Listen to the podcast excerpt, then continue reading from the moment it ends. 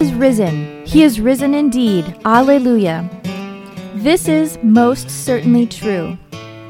Jesus is alive, and death is dead.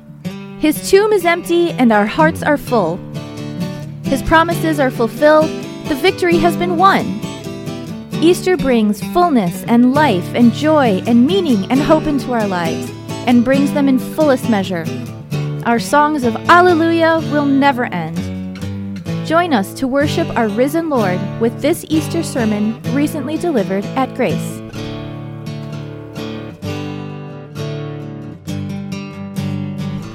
The Holy Gospel for the day, Mark's Gospel, chapter 4. It serves as the basis for my sermon. That day, when evening came, Jesus said to his disciples, "Let us go over to the other side." Leaving the crowd behind, they took him along just as he was in the boat. There were also other boats with him.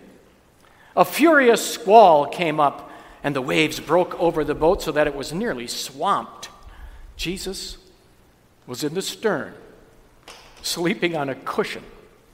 The disciples woke him and said to him, "Teacher, don't you care if we drown?" He got up and rebuked the wind and said to the waves, "Quiet, be still." Then the wind died down, and it was completely calm. He said to his disciples, "Why are you so afraid? Do you still have no faith?" They were terrified and asked each other, "Who is this? Even the wind and the waves obey him." The Gospel of the Lord.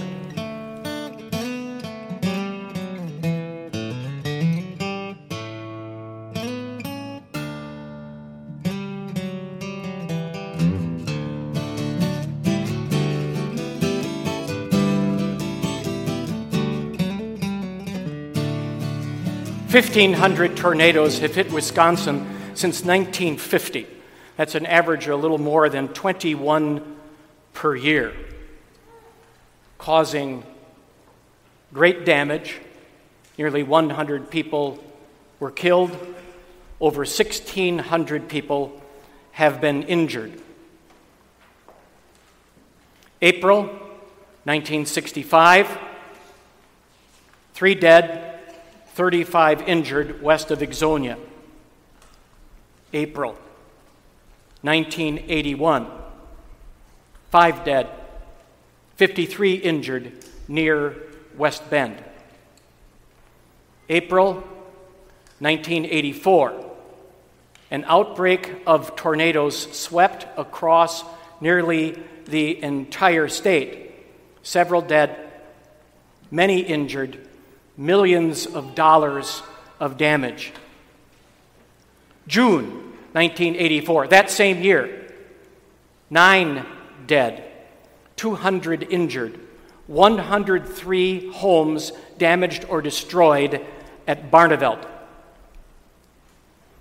July 1996, probably the costliest tornado in the previous century, struck at Oakfield. God be praised and thanked, no one was killed. 12 are injured, $40 million in damages. August 1998, a Door County tornado whipped up a water spout that moved off the bay and hit shore southwest of Egg Harbor, cutting and carving a path a quarter mile wide. Only two, fortunately, were injured. August 2005, several tornadoes were recorded on the same day, moving in a swath from Dane County into Jefferson County, the highest intensity at Stoughton, between Janesville and Wisconsin, with a path a half a mile wide. 240 homes damaged or destroyed. $44 million of damage. 1 person killed, 23 injured. Debris from Stoughton, Wisconsin, was found later on 2 counties to the east. Storms can be terrifying. Lightning flashed, thunder cracked, jolting you awake. You pulled the covers over your head, rolled over, and hoped to drift back into dreamland. But the howling wind caused your windows to continue rattling. You grabbed your phone, checked the weather app, saw the storm warning, and hustled to the basement. Ever been in a big storm like that? A really big storm? The Sea of Galilee is about the same size as Lake Winnebago to our north. The Sea of Galilee, however, lies nearly 800 feet below sea level, and every once in a while, cold wind from the mountains to the north clashes with the warm air of the lake, causing unexpected and furious storms to pop up. And that was the case in today's gospel that I read for you earlier from Mark's gospel in chapter 4. Jesus had been all day in the busy fishing and commercial center on the northwest corner of the Sea of Galilee, talking, telling, teaching crowds and crowds and crowds about God's love for sinners. By evening, the pressure of the crowd and the day-long preaching had taken its toll. He was exhausted. He said to his first followers, "Let's go to the other side." And the gospel writer tells us, taking him as he was, they went off in a boat. To go to the other side meant that Jesus intended to cut across the northern half of the sea to its eastern shore, which was more secluded and quieter. But no sooner had they gotten to the middle of the lake when, sure enough, a furious squall crept up unexpectedly. Fierce winds churned the water. Whitecaps crashed against the boat. Water splashed in. The gospel writer tells us that they were nearly swamped. Hey, Matthew, grab that rope and pull it. Well, James, you know that I'm a financial guy and a landlubber. I don't know exactly what to do. You do it. You're the fisherman. Well, at least, Matthew, grab a bucket and help us bail out because we're going down.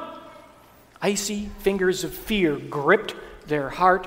Their guts were churning as the boat rocked and swayed up and down the swells.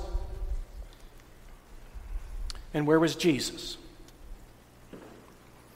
Sleeping on a cushion in the back of the boat, perfectly calm and content, resting in the protecting arms of his loving Heavenly Father. The disciples rushed to him, shook him, and woke him up. "Teacher, don't you care if we drown? If you're going to be our leader, you won't let us plunge into Davy Jones' locker, will you?"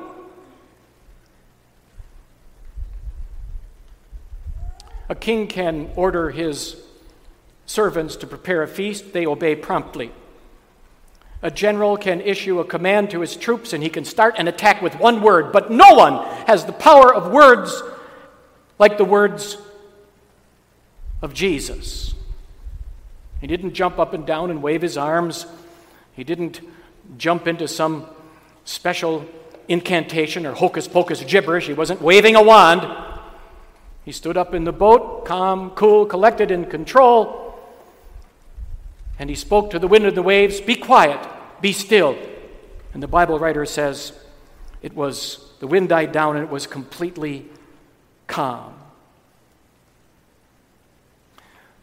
Lots of people are willing to concede that there is some kind of higher power or God, if they will use the word, out there somewhere, but they are under the mistaken notion and have developed this goofy idea that God is some unseen force far, far away, way out beyond the stratosphere, and only occasionally will issue a command to intersect with the earth, sort of like a puppeteer pulling strings. Not so. Jesus is real, and he is right here, exercising his divine power on our behalf. You remember what he said before he made himself invisible to be everywhere. "All authority in heaven and on earth has been given to me, and I will be with you always to the very end of the age."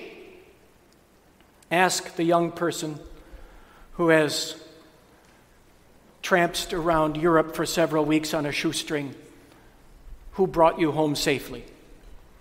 Ask the young couple at the birth of a baby, who gave you this miracle? Ask the couple who has weathered more than 5 decades of the storms of marriage, who gave you the patience and the forgiveness to get over the struggles and the tensions. When Jesus spoke his powerful word to the storm, he demonstrated that he has the power to protect and preserve us through all the storms of life that may surround us. We can boldly call out when any storm of life comes our way, "Jesus, calm the storm," because we know that he has both the power and the heart to do so. When the storm of social injustice assaults your sense of security, when the typhoon of tension attacks your relationships, when the gale of social media gossip gashes your reputation,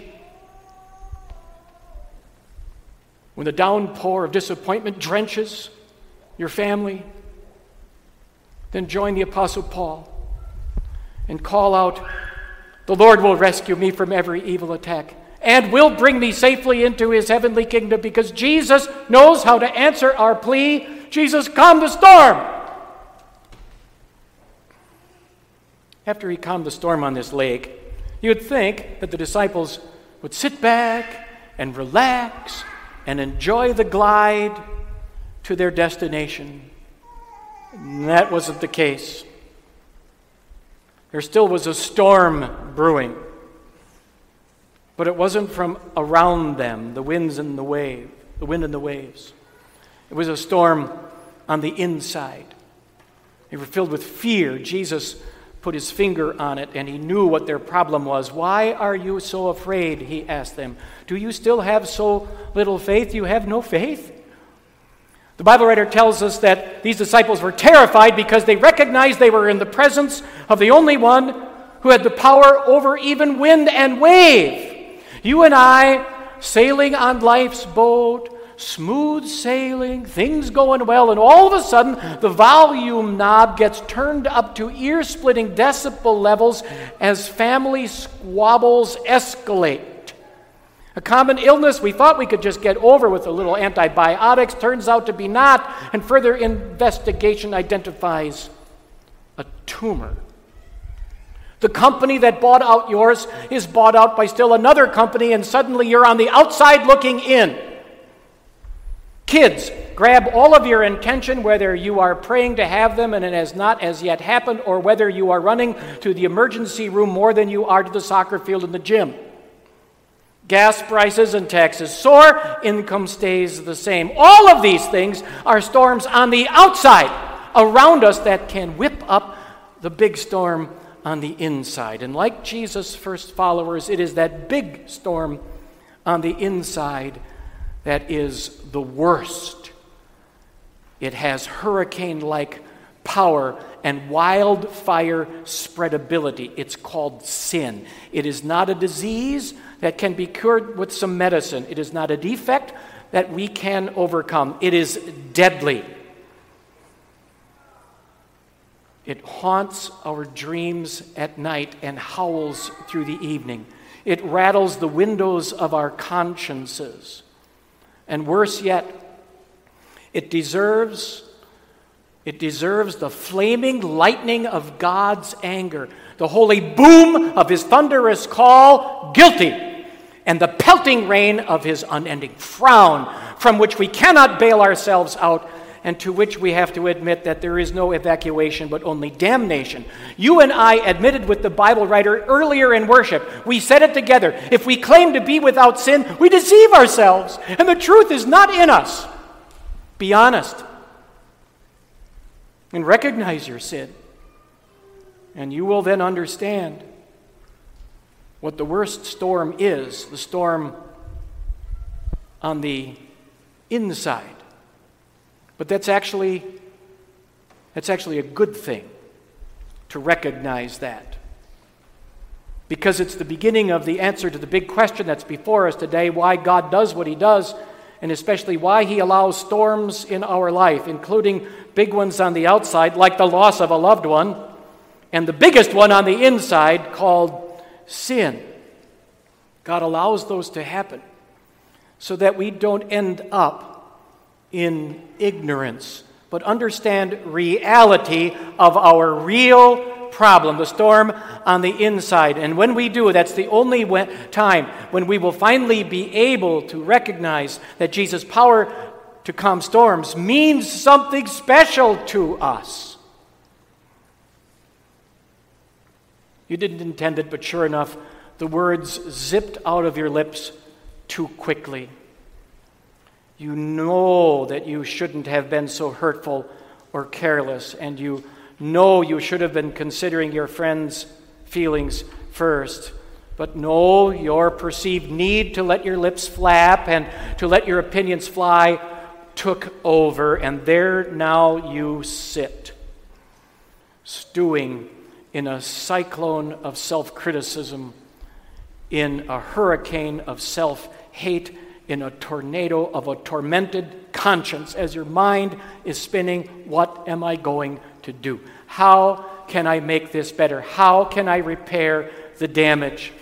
Yes, offering a genuine, sincere, and appropriate apology is the right thing, but before that even goes, start with the plea, Jesus, calm the storm. And he answers your plea and will answer your plea more quickly than he did when he stood up in a storm-tossed boat on Galilee Sea and said to the wind and wave, be quiet, be still, because he says to you and to me, be of good cheer. Your sins are gone from God's sight. The Son of God took on human flesh and experienced all the storms of life. He did that not so much to be a model on how we are to handle them, but to point us to what he did about the biggest storm, sin, that is a turmoil inside of us. With his forgiving word of love, with his message of forgiveness, we develop cope-ability to deal with the storms on the outside, knowing that all those who trust in Jesus will indeed still end up with him in heaven, and to cope with the storm on the inside, which is what forgiveness is for, that storm of sin and guilt, because we hear our God saying to us, be still, for I am your God. And with that, we have the confidence to sing, whether there are storms around us or even the big one in us. God is our refuge and strength, an ever-present help in trouble. Therefore we will not fear, though the earth give way and the mountains fall into the heart of the sea. The Lord Almighty is with us. The God of Jacob is our fortress. Amen. And please stand. Let's join with Christians around the globe to confess our Christian faith. The Apostles' Creed, page 12 of the service folder. I believe in God, the Father Almighty, maker of heaven and earth.